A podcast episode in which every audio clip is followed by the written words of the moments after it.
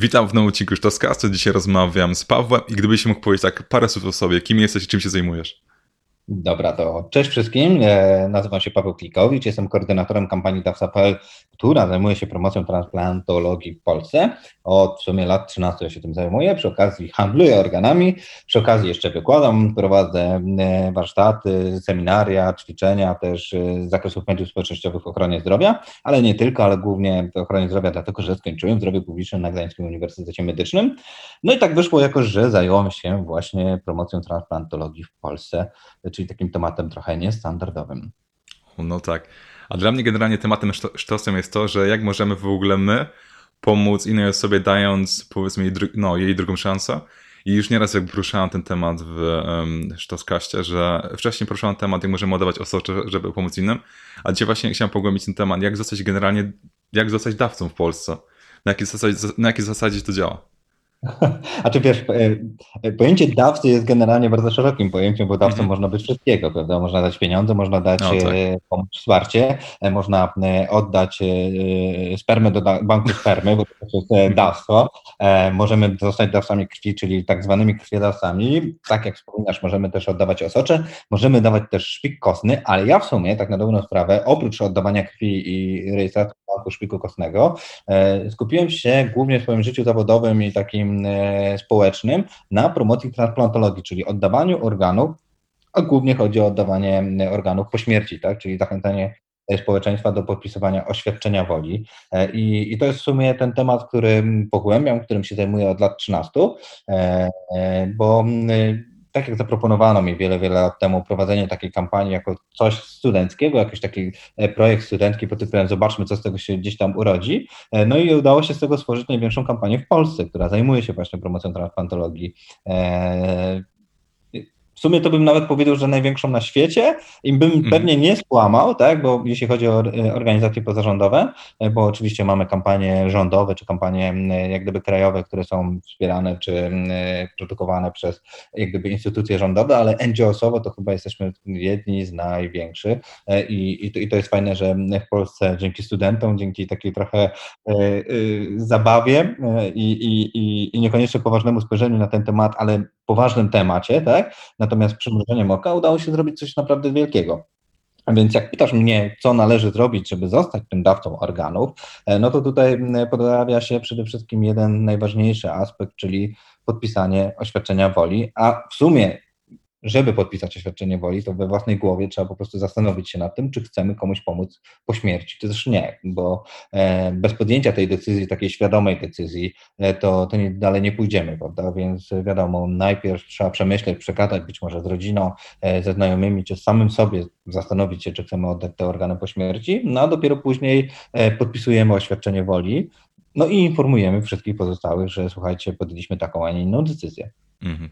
Bo to jest chyba dość ważne, bo z tego co wiem, nawet jeśli ja podpiszę oświadczenie woli, ale powiedzmy na przykład i, no, i zginę, ale moja rodzina się nie zgodzi na przeszczep, to tego przeszczepu nie dojdzie.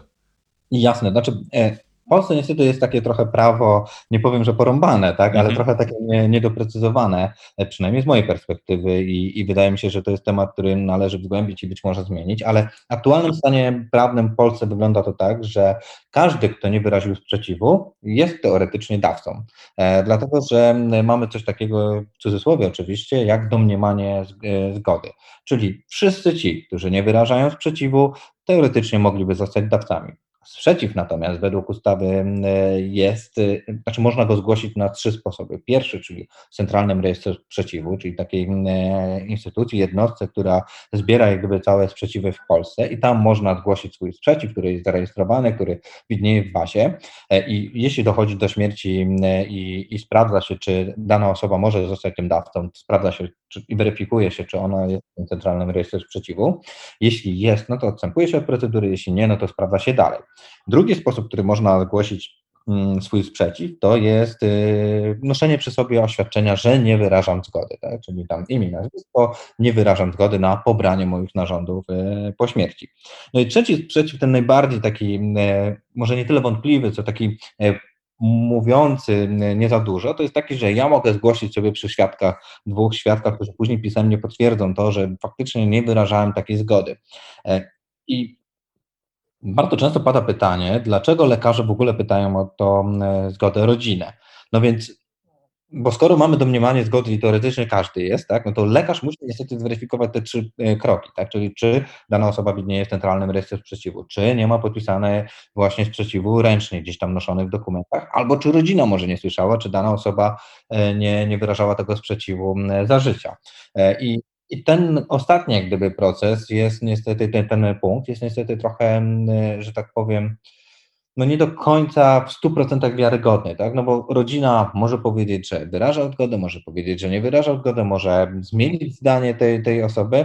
E, I ja oczywiście jestem zwolennikiem zawsze czarnego na białym. Tak? Jeśli mamy możliwość zgłoszenia sprzeciwu, to powinna być baza dawców, tak, e, tak jak w przypadku nie wiem, e, dawców szpików, gdzie mówimy Paweł Klikowicz chce być, proszę bardzo, ma w dokumentach, nie wiem, w dowodzie osobistym, e, prawie jeździć, cokolwiek gdzie indziej w bazie danych, w obywatelu KOW też, bo to gdziekolwiek byśmy tego nie zaznaczyli i jest po prostu ta informacja.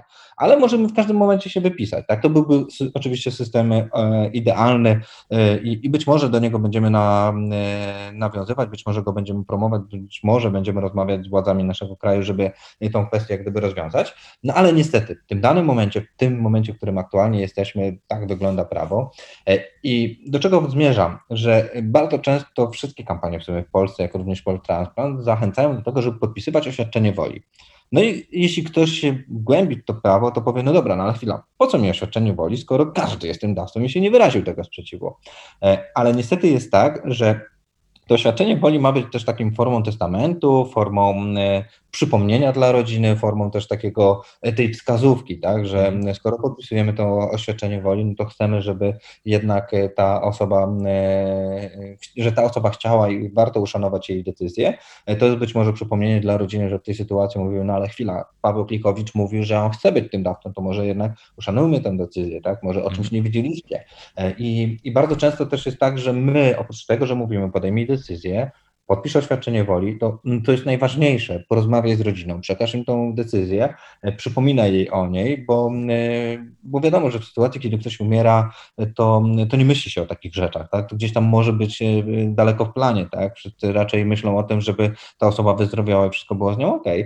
I, I bardzo często się też zdarza tak, że to oświadczenie jest taką przypominajką, że ok, faktycznie no, ta osoba chciała, mhm. ta osoba podpisała, ta osoba nosiła, tak? Więc to, to, to jest takie no taki forma testamentu, tak, nie spisanego u notariusza, tak, ale to jest taka, taka wola nasza, właśnie stąd oświadczenie woli, taka wola, testament, że tak, ja, Paweł Klikowicz, chcę, chciałem, żeby moje organy zostały wykorzystane, jeśli oczywiście będzie taka możliwość.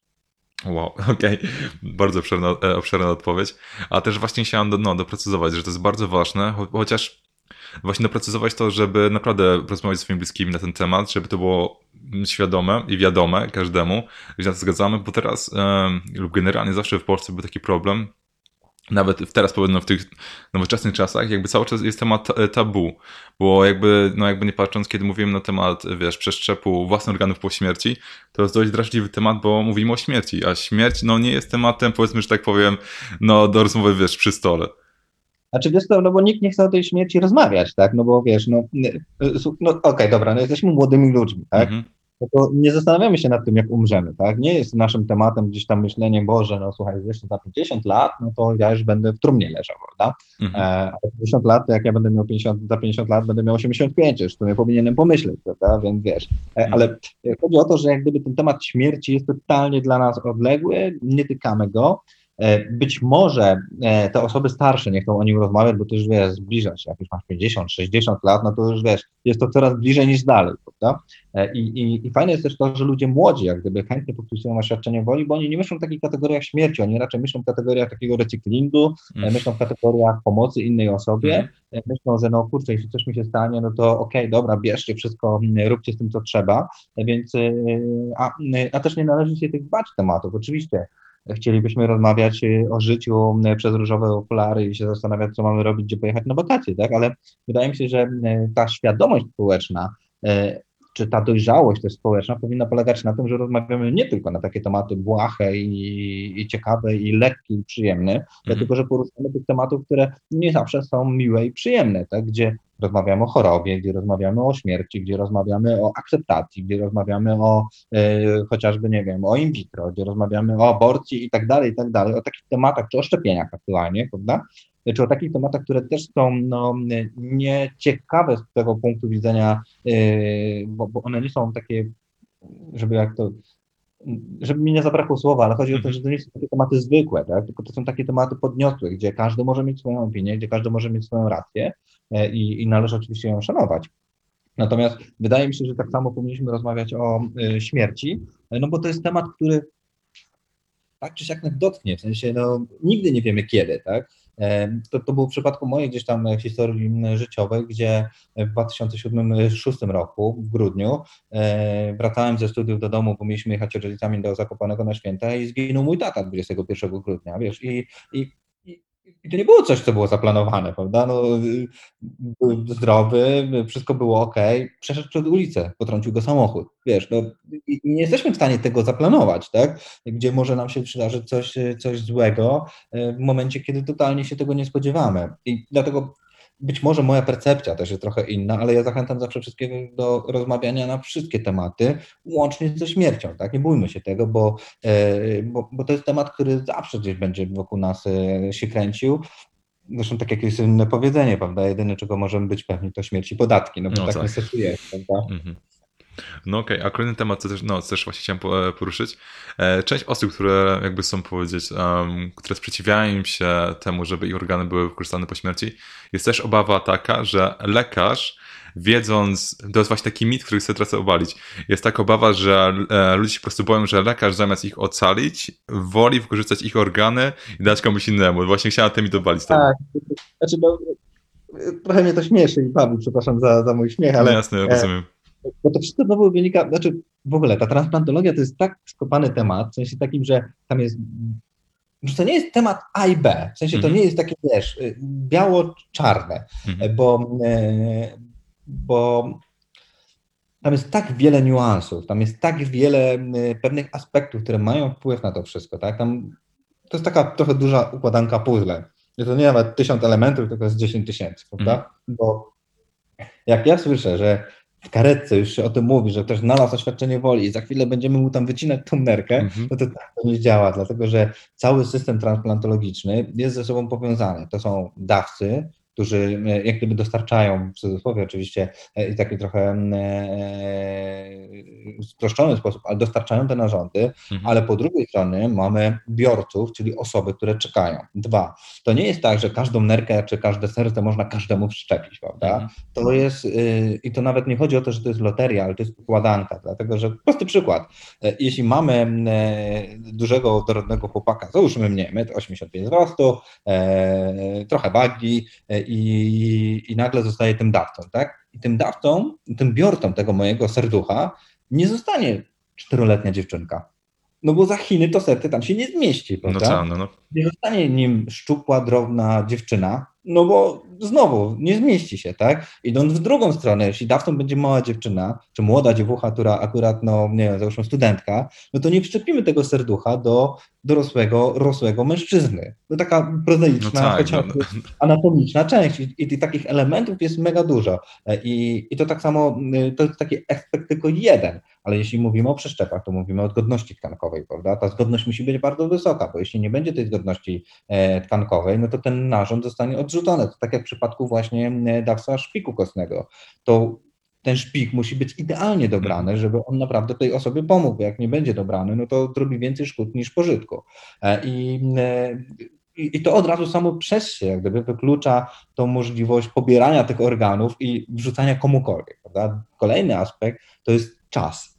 Mhm. Jeśli pobierzemy ten organ, to on musi być bardzo szybko przetransportowany do środka, gdzie zostanie wszczepiony. Jeśli mówimy tu o sercu, to są 4 godziny. No to e, biorąc pod uwagę, że należy znaleźć dawcę, biorcę, piąć ich jeszcze mhm. i jeszcze w dodatku pobrać narządy w e, karetce, no to to się w ogóle nie ima, prawda? To, to tak nie działa.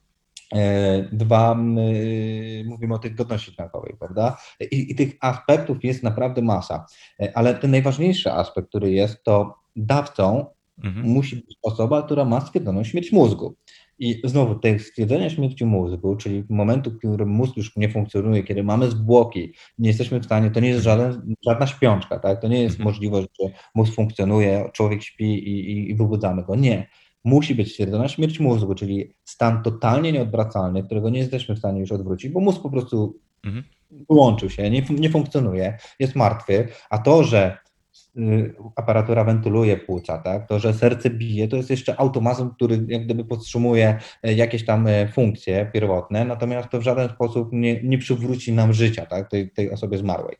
I znowu od stwierdzenie tego stanu mózgu, śmierci mózgu, to nie jest proces pod tytułem strykamy palcem i o, stwierdziliśmy. To trwa znowu naście, kilkanaście godzin. Oczywiście w tle, jeśli już widzimy, że jest podejrzenie stwierdzenia śmierci mózgu, lekarze zaczynają, wszczynają całą procedurę, pracują koordynatorzy, zaczynają układać te wszystkie elementy, tak, szukać dawców, biorców, weryfikować, sprawdzić badania, zgodność tkankową, zobaczyć, kto by mógł, kto jest bliżej, kto jest bardziej mm, potrzebujący, kto jest wyżej na liście oczekujących i tak dalej, i tak dalej. I tych aspektów takich związanych wokół e, transplantologicznych, tak mówię, z samym czystym mhm. przeszczepem, nagle się okazuje, że jest multum. Więc to nie, nie, nie, ma takiej możliwości, żeby pobrać te trafione w karetce, tak? Czy, czy lekarz, który widzi to oświadczenie woli, mówi, a dobra, nie robimy, tylko już ten dawca leci gdzieś dalej, bo zawsze należy pamiętać, że lekarze robią absolutnie, czy ratownicy medyczni, tak, robią absolutnie wszystko, żeby utrzymać to e, życie i nikt tam naprawdę nie sprawdza, czy osoba ma podpisane oświadczenie woli, czy też nie, tylko na pierwszym miejscu zawsze jest ratowanie życia e, ludzkiego, a dopiero w momencie, kiedy okazuje się, że nie jesteśmy w stanie już tego życia uratować, że dochodzi do takiej sytuacji, gdzie jest stwierdzona śmierć mózgu, no to wtedy myśli się o tym, w jaki sposób można jeszcze coś zrobić, by mhm. uratować faktycznie te inne osoby. Stąd to moje trochę wcześniejsze stwierdzenie o tym recyklingu, tak, bo y, Wiele haseł zresztą y, czy kampanii odnosi się do tego, że y, nie warto tych organów zabierać ze sobą do, do grobu, tak? tylko właśnie faktycznie jest to okno czasowe, w mhm. którym my możemy komuś pomóc, mimo że już nas na tym świecie nie będzie. No tak. A w ogóle też jedno, co też chciałem w ogóle poruszyć no, w tym temacie, jest też to na temat e, oddawania nerki. Bo to jest tak, że jeśli powiedzmy mamy kogoś w rodzinie, to oddanie nerki chyba jest za pisaną zgodą, tak? Z obu, z obu stron. No tak, tak. Tak, bo jeszcze oprócz tego, że w ogóle rozmawiamy o tym dawstwie pośmiertnym, czyli mhm. podpisaniu świadczenia woli e, tej śmierci mózgowej, gdzie faktycznie wtedy wykorzystuje się te narządy, które można wykorzystać, czyli też tkanki, to mamy jeszcze faktycznie to dawstwo żywe. E, I dawstwo żywe jak gdyby odnosi się do przeszczepu nerek i fragmentu wątroby. E, I może się zdarzyć tak, że w naszej rodzinie jest osoba, która będzie potrzebować nerki i jeśli jest znowu wysoka zgodność tkankowa, jeśli nie ma przeciwwskazań medycznych, to może dojść do takiego przeszczepu, o ile lekarze nie, nie znajdą jakichś przyczyn, które mogą dyskwalifikować, tak? Bo jeśli mhm. my na przykład będziemy chorzy, E, czy, czy będziemy mogli, e, czy pretendowali do tego, że może być jakaś, e, jakiś problem z życia z jedną nerką, no to lekarze się na to nie zdecydują. Tak? Tutaj chodzi w 100% o bezpieczeństwo dawcy, jak i biorcy, prawda? ale przede wszystkim wtedy dawstwie żywym ten dawca jest tutaj na, najważniejszy i sprawdza się, weryfikuje, czy on może. W przypadku, jeśli faktycznie dochodzi do takiej możliwości, że jest stwierdzona wysoka zgodność, że ta osoba może być, to wtedy sąd rodzinny wydaje taką zgodę. E, I e, tak samo możemy zostać dawcą też dla osoby niespokrewnionej, tak? bo to oczywiście mówimy w kontekście rodziny, tam, nie wiem, męża, żony, brata, siostry, mamy i tak mhm. dalej. E, natomiast możemy zostać też dawcą dla osoby niespokrewnionej, ale tutaj warunek jest taki, że załóżmy tak jak my byśmy, ja bym ci chciał oddać tą nerkę, mhm. to sąd nie wyrazi takiej zgody dlatego, że nasza znajomość nie jest zażyła, tak? Może mhm. dochodzić do, e, do jakby podejrzenia, że próbujemy sobie ten, e, ja próbuję ci nerkę sprzedać na przykład, tak? A ty próbujesz ją mhm. gdzieś tam kupić. E, I chodzi o to, żeby udowodnić, że ta znajomość, która jest pomiędzy tobą a mną, mhm. jest na tyle zażyła, że znamy się od kilku lat, jesteśmy przyjaciółmi, przyjacielem rodziny, spotykamy się regularnie, mamy kontakt i tak dalej, i tak dalej, to w tym momencie ja muszę udowodnić to, że nasza relacja jest na tyle bliska, że dla mnie nie jest problemem oddanie e, tobie nerki i że jak gdyby nie zajdzie tutaj możliwość e, handlowania organami, tak, że no nie znalazłem pierwszego mhm. lepszego na ulicy, mhm. E, tylko faktycznie wtedy sąd na podstawie wszystkich zebranych informacji musi wyrazić taką zgodę, że ok, wyrażam tę zgodę na, na przekazanie tej energii. Okay, ale okay. należy, czy tam fragmentu wątroby, tak? No, ale należy pamiętać, że e, jak gdyby wtedy e, e, musimy udowodnić to wszystko, no bo mhm. znowu tutaj w zamyśle dawstwo organów jest bezinteresowne, tak? Chodzi mhm. o to, że chcemy komuś pomóc, no i mus, musimy jak gdyby wykluczyć te wszystkie możliwości e, sprzedaży, handlu gdzieś tam tymi organami. O kurczę, nie no, to jest po prostu, nie wiedziałem, to jest aż, aż, wiesz, aż tak skomplikowane, pomyślałem, nie wiem, że powiedzmy, że kiedyś zobaczę jakiś apel w internecie, że ktoś tam szuka nerki i powiedzmy akurat się to nie zgadzało, ale tego, że to będzie obca osoba, to po prostu będzie o wiele utrudnione, jeśli prawie, że niemożliwe. No okej. Okay. Nie, nie, tak mówimy o Polsce. Oczywiście w niektórych krajach jest trochę inaczej e, I, i w Stanach Zjednoczonych jest możliwość oddawania osobie niespokrewnionej, ale znowu to wynika pewnie z tego, że w Polsce mieszka 40 milionów ludzi, tam mieszka 400 milionów mm -hmm. ludzi, więc jak gdyby jest trudniej e, e, znaleźć tą osobę, tak, jak gdyby gdzieś tam się zidentyfikować. I też są różne jak gdyby, formy prawne, tak? Każdy kraj trochę inaczej na to wszystko spogląda, więc, więc niektóre kraje dopuszczają jak gdyby taką możliwość. Chyba jest nawet jeden kraj, w którym dopuszcza się handlowanie, w sensie tak na legalu, gdzie można sprzedać, ale, mhm. ale no, generalnie większość cywilizowana raczej światów mówi o tym, że dawstwo musi być bezinteresowne. Okej, okay. No, no, mówię, dobrze wiedzieć na, na przyszłość w razie czego, ale też podobno też jest taki jeden mit, że nie można oddawać organów, jeśli masz tatuaże. Podobno. No, to tak samo dokładnie jak nie można oddawać krwi, jeśli ma się tatuaże, tak? Mhm. E, tutaj warunek jest taki, że trzeba czekać te pół roku e, mhm. i faktycznie jeśli jest dawca z tatuażami, to się sprawdza, weryfikuje, kiedy robił sobie ostatni tatuaż, więc to e, też działa dokładnie tak samo jak w przypadku krwi. Kiedy robimy sobie ten tatuaż, to musimy odczekać te pół roku, żeby tą krew znowu oddać. Mm-hmm.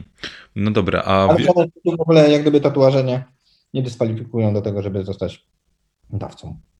Okej, okay, no tak jak mówię, dobrze wiedzieć. I też jeszcze jedno chciałem zapytać, e, nie wiem czy może wiesz, ale podobno też jest taki mit, że oddawanie szpiku kostnego jest podobno mega bolesne. I to też jest niby mit. Nie oddawałem szpiku, no jestem zapisany na liście, że w razie czego jestem chętny go oddać. I Właśnie chciałbym się dowiedzieć, jak to wygląda.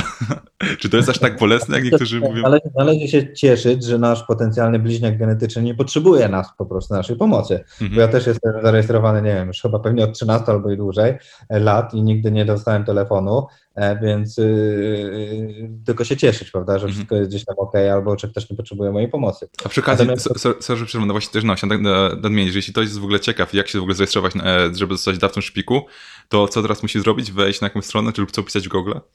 Czy wiesz co, jeśli chodzi o dawstwo szpiku, to są dwa sposoby. Pierwszy to można w e, e, Regionalnym Centrum Krwiodawstwa i Krwiolecznictwa, czyli tak jak się idzie oddać krew, tam można się zarejestrować. Mhm. Albo jest też inny sposób, czyli po prostu skontaktować się z Fundacją DKMS, E, która, która jak gdyby też zajmuje się tym e, tematem. Jest jeszcze kilka innych fundacji. Myślę, że jak się pisze hasło dasło szpiku rejestracja, to wyskoczy kilka. DKMS jest jak gdyby naj, najbardziej znanym ostatnio, tak? Najbardziej prężnie działającą organizacją pozarządową, więc można z nich jak gdyby korzystać. Okay. Ale internet, jak gdyby, no, to jest pierwsze hasło, które się pojawi. Ale tak samo jak opisanie oświadczenia wodzi, to spisuje się po prostu dawca.pl okay. i wszystko jest jakby no, na wyciągnięcie jakiś. No okej, okay, no spoko. Ale zanim ci przerwałem, bo też pytałem na temat tego mitu e, właśnie związanego z oddawaniem śpiewu, że to po prostu mega bolesne. Nie, wiesz co, to jest, e, to jest tak, że tych mitów jest w ogóle związanych z krwiodawstwem, związanych z dawstwem szpiku, czy z dawstwem organami. E, to, to jest dosyć sporo szpik kostny można w ogóle oddać samej krwi obwodowej, czyli po prostu filtruje się e, krew i, i, nie ma jak gdyby potrzeby pobierania gdzieś tam e, z kości. E, pamiętajcie, znaczy oczywiście jest to jakiś zabieg, tak? Jeśli mówimy o pobraniu z talerza biodrowego czy o pobraniu z mostka, to, to jest to zabieg, który no jest inwazyjny, tak? Ale to nie jest zabieg, który tylko wyłącznie ten trzeba po, wykonać, bo można, tak jak wspomniałem wcześniej, wykonać go też, jeszcze pobrać ten szpik kostny z przefiltrowania krwi, która po prostu wypływa z żyły, przefiltrowuje się przez specjalne urządzenie i wpływa z powrotem drugą żyłę e, i, i jak gdyby w ten sposób można pobrać szpik kostny. No ale znowu tych mitów i ludzi, którzy uważają, że wyjdą lepiej jest dużo więcej. E, pewnie znajdziemy masę takich różnych informacji nieprawdziwych, niezweryfikowanych. No, nam tylko jako organizacją pozarządową czy, czy kampanią to tylko i wyłącznie możemy po prostu jak krowie na rowie tłumaczyć, że za przeproszenie, że, że jest tak, a nie inaczej, prawda, jak gdzieś tam te, te osoby sądzą. Mhm. Nie wiem, z czego to wynika, tak? Często się zastanawiam zresztą, po co ludzie tworzą te teorie spiskowe, po co ludzie obalają te mity. To jest tam chyba pytanie do, do socjologia, psychologia, być może, żeby oni odpowiedzieli, jak działa gdzieś tam społeczeństwo. Widzimy to, to pewnie teraz w przypadku gdzieś tam szczepień i różnych teorii mm. spiskowych, tego, że Ziemia jest płaska, nieokrągła i tak dalej, i tak dalej. Mm -hmm. Być może teraz wynika to z tego, że, że łatwiej jest jakąś informację przesłać, wysłać, przekazać dalej, że nikt nie jest w stanie tego gdzieś tam zweryfikować, albo nie chce nam się mhm. weryfikować informacji. E, być może kiedyś to było, ale nie mieliśmy tak szerokiego dostępu do, do internetu, do wiedzy e, i, i raczej skupialiśmy się w małych grupach, gdzie to, gdzieś to nie wypływało. Teraz wszystko jest otwarte, wszystko jest globalne, więc możemy nie wiem, zaczepić Joe Bidena czy Donalda Trumpa, chociaż go już nie zaczepimy, bo mediów społecznościowych nie ma, tak, ale mhm. Y, pokazuje to, w jaki sposób jesteśmy w stanie szybko dotrzeć do informacji. To tak samo jak my, rozmawiamy. Jesteś w innym kraju, ja jestem w innym kraju, y, internet leci, prawda, jesteśmy w stanie sobie spokojnie porozmawiać, więc to też zmienia optykę i, i spojrzenie na pewne tematy, ale skąd ludzie wymyślają te teorie spiskowe czy te mity, to naprawdę nie wiem. Mi się też prostu z nudów, ale no okej. Okay, ale... no, wiesz, niektórzy z tego robią biznesy, prawda? No, no też fakt. No okej, okay, ale jeszcze też no, wracając do tematu w ogóle e, tego, o którym mówiliśmy, ale tak, że jest, cały czas jest pandemia i wiem, że no, jakby jak, kiedy nie ma pandemii, kiedy jest powiedzmy jest normalny czas, to już jakby jest niedobro no, organów i tak dalej. To szczególnie w pandemii wiem, że sytuacja się już w ogóle pogorszyła. E, znaczy, mhm. e, jeśli chodzi o transplantologię, to faktycznie jest tak, że e, znaczy inaczej, cofając się do, gdzieś tam do całej mojej przeszłości transplantologicznej, że to nazwę, to momentem takim trochę przełomowym był rok 2007, dlatego że wtedy ówczesny minister, zresztą ten, który jest teraz obecny, ale ówczesny minister Zbigniew Ziobro e, powiedział o pewnym doktorze, że nie będzie już ludzi gdzieś tam zabijał. Mówimy o kardiochirurgu, który dokonywał też również transplantacji serca i wtedy transplantologia w Polsce po prostu siadła. To był jeden gigantyczny kryzys, z którego przez wiele, wiele lat się wychodziło.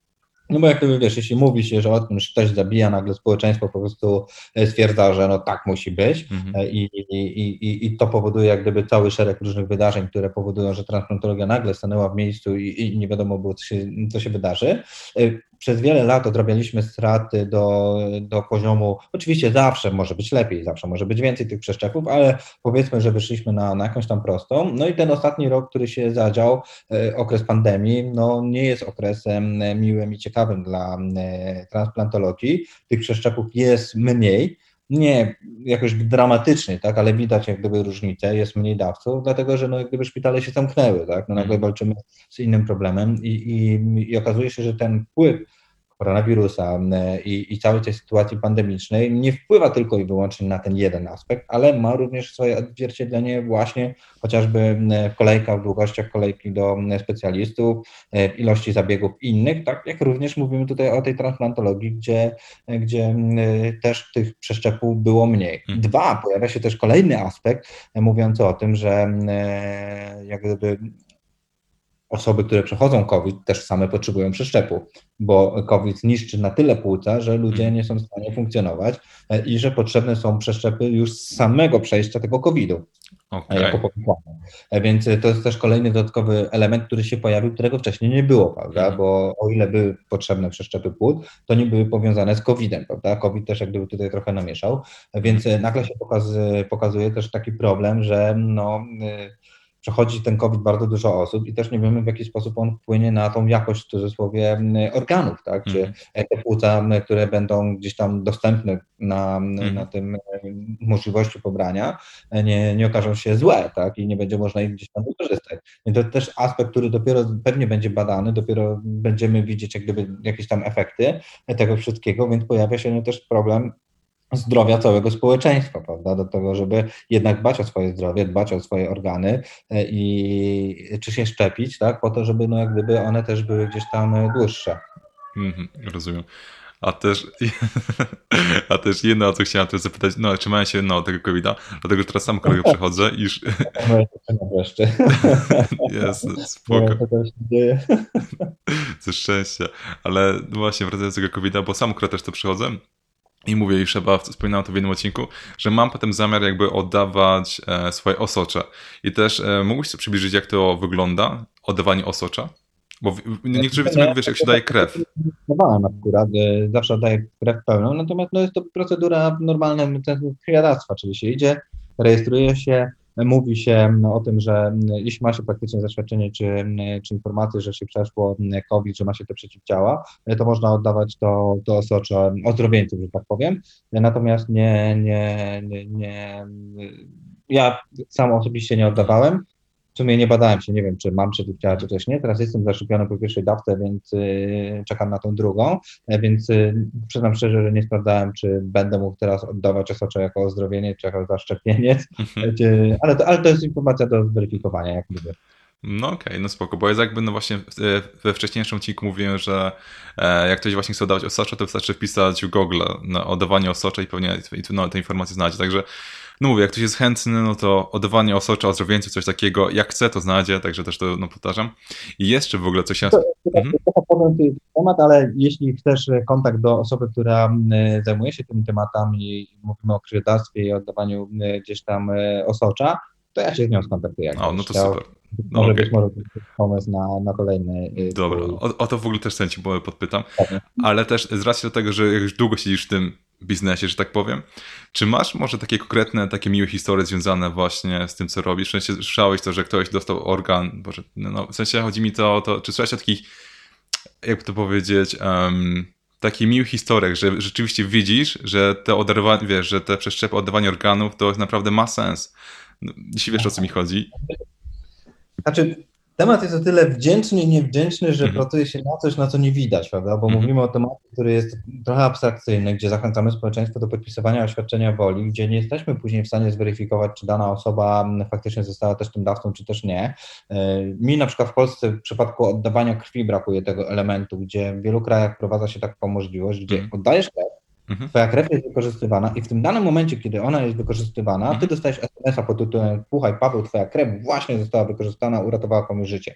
To jest coś, mhm. co wydaje mi się by rozwaliło mózg pod tytułem wow, Boże, kuźde, no. ten namacalny efekt. Mhm. Niestety w transplantologii jest tak, że tutaj no, mówię o czymś, czy promuję coś, czego nigdy nie doświadczę, w sensie takiego, że no, mhm. nie będę wiedział. Natomiast e, miałem taką sytuację, jedna faktycznie, która się zdarzyła w Polsce, gdzie nasz członek klubu, który zarejestrował się e, w nasze, na naszej stronie internetowej, który nosił nasze oświadczenie woli, który nosił naszą opaskę, został tym dawcą e, i to był młody chłopak z Krakowa, to się dało kilka lat temu, który został potrącony przez tramwaj i faktycznie miał miał to oświadczenie woli mhm. i jego rodzina uszanowała jego decyzję. W sensie rodzice wiedzieli o tym, że on nosi to oświadczenie woli, że y, promował tą transplantację, mhm. że rozmawiał na ten temat ze znajomymi, jak gdyby wykorzystali, znaczy inaczej, nie, nie tyle wykorzystali, tak, to y, jak gdyby uszanowali jego mhm. wolę i powiedzieli, że okej, okay, skoro on tak chciał, proszę bardzo, y, zróbmy to. I, i, I, to była informacja, która do mnie dotarła, bo faktycznie ta, ta rodzina się ze mną skontaktowała, yy, dostałem to, tą informację zwrotną i to był taki moment, kiedy faktycznie pierwszy raz w życiu e, swoim takim, mówię, dawcowym, tak, mm -hmm. zawodowym, zobaczyłem ten namacalny efekt swojej pracy, w sensie takim, że wow. To działa, po prostu działa. działa tak? W sensie takim, że, że ktoś faktycznie oddał te, mhm. te organy e, i, i, i to naprawdę robi robotę. Mówimy mhm. tutaj, no bo w klubie jest około 140 tysięcy osób, tak? To nie jest jak gdyby 4 miliony czy 10 mhm. milionów osób, e, ale to, to naprawdę robi robotę, bo pamiętam, że to jest e, historia, która faktycznie daje ci takiego kopa motywacyjnego do tego, żeby robić jeszcze więcej, żeby promować tą transplantologię, że to, co robisz ma, ma sens, no bo o ile robisz coś, że zajmujesz się tematem, który jest łatwo mierzalny, pod tytułem, nie wiem, robimy zbiórki dla, dla kogoś, tak? Nie wiem, produkujemy jakieś rzeczy, e, robimy protezy, to widać jak gdyby to, ten efekt od razu, tak? Gdzie, gdzie widzisz, że coś jest zrobione, podnosi komuś jakość życia i tyle, tak? W przypadku właśnie, właśnie e, tego tematu transplantologii to jest coś, co nie jesteśmy w stanie gdzieś tam zmierzyć, ale jak udaje się dostać taką informację, to naprawdę robi to gdzieś tam fajną robotę. Okej, okay. nie, do Przy okazji, przy okazji to też jest e, dla mnie e, gdzieś tam osobiście fajne, kiedy e, mówię też o innym temacie, gdzie mhm. jak gdyby lekarze, tak, czy, mhm. czy koordynatorzy też doceniają naszą pracę, tak, bo oni widzą, mhm. że realizujemy jakieś kampanie, że robimy coś pro bono, gdzie rozmawiamy, zachęcamy, mówimy o tym i, i, i to też im pomaga, tak, bo, bo dzięki temu ta świadomość społeczna naprawdę się zwiększa. Okej, okay, super. No właśnie, ja mam taką samą nadzieję, że chociaż jakby jedna osoba po przesłuchaniu naszej rozmowy zdecyduje, że jednak zostanie tym e, jakby świadomym dawcą przyszłości, no to też będę siebie zadowolony. Ale też się... Mhm. To na pewno działa, tak? Jeśli udaje się zmotywować kogoś do jakiejś konkretnej działalności, tak, no nie wiem, mhm. to tak jakbyś ty zachęcił jakiegoś znajomego do oddania krwi, byście poszli razem oddać tą krew, no to to jest coś już wielkiego, tak, bo udało się naprawdę zrobić coś. Czy to jest małe, czy to jest duże, nieważne, tak, ale to jest coś, co naprawdę zmienia to, to podejście. Dwa, to jest tak, że mówimy o jednej osobie, ale jeśli pomyśli się, że tych osób będzie 10 i zabierze kolejną jedną osobę, to już mamy 20. Jeśli pomyślimy, że tych osób jest 100 i zabierze każda z nich kolejną osobę, to już mamy 200. I, I, to jest ten efekt taki trochę toczący się kuli śnieżnej, gdzie faktycznie ta jedna decyzja y, może naprawdę zmienić y, to otoczenie. Mm, no okej. Okay. I też mam też takie pytanie, powiedzmy, że jeśli ktoś nie chce lub nie może, bo też są takie sytuacje, że ktoś z powodów zdrowotnych nie może zostać potencjalnym dawcą, to w jaki też sposób może pomóc tej całej akcji? Znaczy, rozmawiając, tak, to, to, to, jest, to jest fakt, że może się okazać, że ja nie zostanę tym dawcą, bo nie wiem, bo moje organy będą gdzieś tam złe. Natomiast tu przede wszystkim jest tak, że to oświadczenie woli nie, nie jest niczym, w sensie do czego nas zobowiązuje, tak? To mhm. nas już nie będzie na tym świecie, jest nam to wsiorybka, tak? Czy wezmą, czy nie wezmą, tak? Chodzi o bardziej gdzieś tam tą, tą świadomość e, za życia. Natomiast y, ważne jest też to, że y, jesteśmy w stanie e, no, zmienić to, to otoczenie, tak, że, no, że to jest ciężko mi to nawet nazwać, tak, mhm. bo to jest, wiesz, to jest coś, co naprawdę gdzieś tam pozwala i motywuje do, do, do, tej dalszej pracy, do, do tego, żeby zmieniać to otoczenie, bo ta jedna decyzja naprawdę może zrobić wiele. Szczególnie, że jeden człowiek może uratować kilka żyć, tak? To, mhm. i, i to już jest w ogóle coś fajnego. A dwa, ta też świadomość za życia oczywiście, o której mówimy, że te osoby, które otrzymają ten organ, one naprawdę będą dozgonnie wdzięczne temu dawcowi, dawcowi anonimowemu, mhm. że przekazał te organy, tak? bo to on uratował ich życia. No tak, właśnie, no to chciałem powiedzieć, że to jest takie jakby szansa, no to jest jakby podarowanie szansy, szansy komuś na drugie życie, także no mówię, także to jest po prostu, przynajmniej w mojej głowie, tak ja to widzę, to jest Myślę, po co marnować te organy, skoro jeśli zdecydujemy, że jednak nie chcemy, będziemy tacy na nie w ogóle, no to te organy po prostu się zmarnują, pójdą do ziemi, pójdą do piachu, także no, po, po, co w ogóle mają się marnować? Tak jest przynajmniej moje myślenie, skoro możemy komuś nam pomóc. Masz ode mnie plusa. Dzięki. Nie, ale tak, tak to jest. To, to też bardzo dużo kampanii się do tego odnosi, tak? Jest kampanii sporo na, na świecie, które mówi o tym, czy warto oddać robakom, czy warto oddać człowiekowi, tak? Czy warto e, przekazać to e, właśnie, nie wiem, wyrzucić na śmietnik, tak? Czy warto, żeby ktoś z tego skorzystał. E, zresztą warto też o tym pamiętać, że nie wszyscy, którzy zostaną zarejestrowani jako dawcy, mówiąc o tym, że faktycznie spełniają te kryteria, są zarejestrowani, tymi dawcami zostają. W przypadku ubiegłego y, roku to jest mniej więcej proporcja 500 y, paru dawców, mhm. a faktycznie dawców rzeczywistych było tam około 390, więc y, mhm. te 100, 100 zarejestrowanych nie zostało tymi dawcami, bo nie było biorców, bo organy się już przeterminowały znowu w cudzysłowie, bo nie można było wykorzystać tych organów, więc, więc też nie jest tak, że wszyscy, którzy są zarejestrowani, te organy gdzieś tam przekazują, ale warto pokazać, że te 300 osób, te 400 tam 390 parę, e, uratowało w zeszłym roku 1177 osób. Wow, jak to się w ogóle mnoży, naprawdę. Tak się okazuje, że to jedna osoba ratuje trzy życia, prawda? To, mm to, to, i, I to robi tą różnicę, gdzie faktycznie się okazuje, to tak samo jak z oddawaniem tej krwi, tak, że oddajemy ją regularnie i, i, i, nie wiemy, ilu osobom pomogliśmy, tak? Ale jest jakaś duże prawdopodobieństwo, że każde oddanie to jest jedno uratowanie życia, prawda? Mhm. Więc to, to w tych kategoriach gdzieś tam trzeba patrzeć też. Okej, okay. naprawdę, ale nie, to jest no mówię, po prostu jeśli ktoś e, może, to też czemu nie. Ale dobra, już powoli kończę tę rozmowę, bo naprawdę no, dużo rozmawialiśmy i to było mega też ciekawe, ale z racji tego, że pod koniec każdego odcinka chcę, zawsze chcę kończyć to na temat jakiejś fajnej akcji społecznej lub charytatywnej, gdzie jakby ta cała rozmowa była taką jakby akcją społeczną, zachęcającą ludzi do tego, żeby oddawać swoje organy, to też e, wiem, że w tym momencie e, masz taką akcję charytatywną dla Wośpu. Możesz coś powiedzieć więcej na ten temat? Znaczy przez to, że, bo oprócz tego, że e, promuję transplantologię w kampanii DAWSA.pl i to jest jak gdyby e, rzecz, którą robię od tych 13 lat, to od 3 lat jestem handlarzem organów. E, oczywiście znowu w cudzysłowie spokojnie nie handluję, znaczy handluję, ale na legalu. To E, otóż tworzy pluszowe e, organy, które są zabawkami, które są e, atrybutem gdzieś tam edukacyjnym, które są też rzeczą dla, dla firm medycznych i tak dalej, gadżetem reklamowym czy gadżetem po prostu. I jak gdyby jako firma też staram się zawsze wspierać fajne inicjatywy. No i tutaj co roku wchodzimy we współpracę z Wielką Okresją Świątecznej Pomocy, przekazujemy serducha na rzecz właśnie licytację, na rzecz Wielkiej Okresy Świątecznej. No i w tym roku za każdym rok, w każdym roku jest coś innego. Coś, co mm. próbujemy zrobić e, za każdym razem inaczej. W pierwszej edycji to było 26 serc takich samych z wyhatowanym sercem e, wośpowym z tyłu e, i, i z numerem e, wośpu. Mhm. W zeszłym roku było to złote serce właśnie z haftem Wielkiej Gresy Świątecznej Pomocy, a w tym roku stwierdziliśmy, że robimy naprawdę coś dużego mhm. i zrobiliśmy gigantyczne serce w wysokości 115 cm, które zresztą można zobaczyć na stronie dawsa.pl, mówię o Facebooku i na The Organs również i stwierdziliśmy, że po prostu przekazujemy wielkie serducho, żeby można było je licytować. Aktualnie z tego co pamiętam, tam jest 1350 zł. E, ktoś daje za to wielkie serducho, jak ktoś chce dać 1400, albo i dwa koła, to e, proszę bardzo, mhm. zachęcamy do, do licytacji. No bo przede wszystkim e, też wychodzę z takiego założenia, że skoro jesteśmy społecznikami, skoro od nas i, i możemy też zrobić coś dobrego, nie tylko oddając te organy, to trzeba po prostu wspierać fajne inicjatywy. Mhm. WOŚP, Jurek są tą super inicjatywą, którą od dzieciaka już wspieram, więc jeśli mam taką możliwość właśnie, żeby moje serducho wielkie poszło za jeszcze więcej, a przy okazji wsparło fajną inicjatywę, to czemu nie? Więc zachęcam bardzo do tego. No okej, okay, dobra. Dzięki Ci Paweł za tę rozmowę, bo jak mówię, naprawdę była bardzo ciekawa i mam nadzieję, że kogoś kogoś zachęciła. No, możemy spokojnie jeszcze kiedyś tam powtórzyć, jak będzie gdzieś tam e, przestrzeń, będziesz chciał, to, mhm. to nie ma problemu.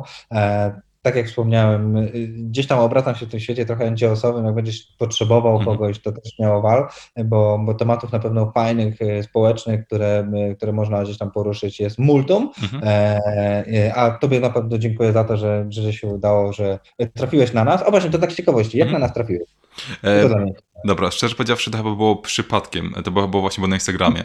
E, nie wiem dokładnie jak to było, ale chyba e, zaobserwowałem jeden profil, coś takiego, potem wyświetlił mi się dawca, to właśnie mówię, to było przypadkiem. No, tak, e, tak, tak nam spadłem. No, takie przypadki są też fajne, bo wiesz, trafia się na, na kolejne fajne inicjatywy, które warto e, promować i nad którymi się warto zastanowić. No tak. Dobra, to jeszcze dzięki raz za rozmowę i do usłyszenia. Do usłyszenia, trzymaj się, hej. Dzięki za wysłuchanie tego odcinka do końca. Mam nadzieję, że chociaż pomyślicie na tym, żeby podpisać oświadczenie woli oraz też to, że porozmawiacie o tym otwarcie z bliskimi. Bo kto wie, może pewnego razu ty albo ktoś z swoich właśnie bliskich będzie potrzebował takiego przeszczepu. Także przede wszystkim bądźcie zdrów i do usłyszenia.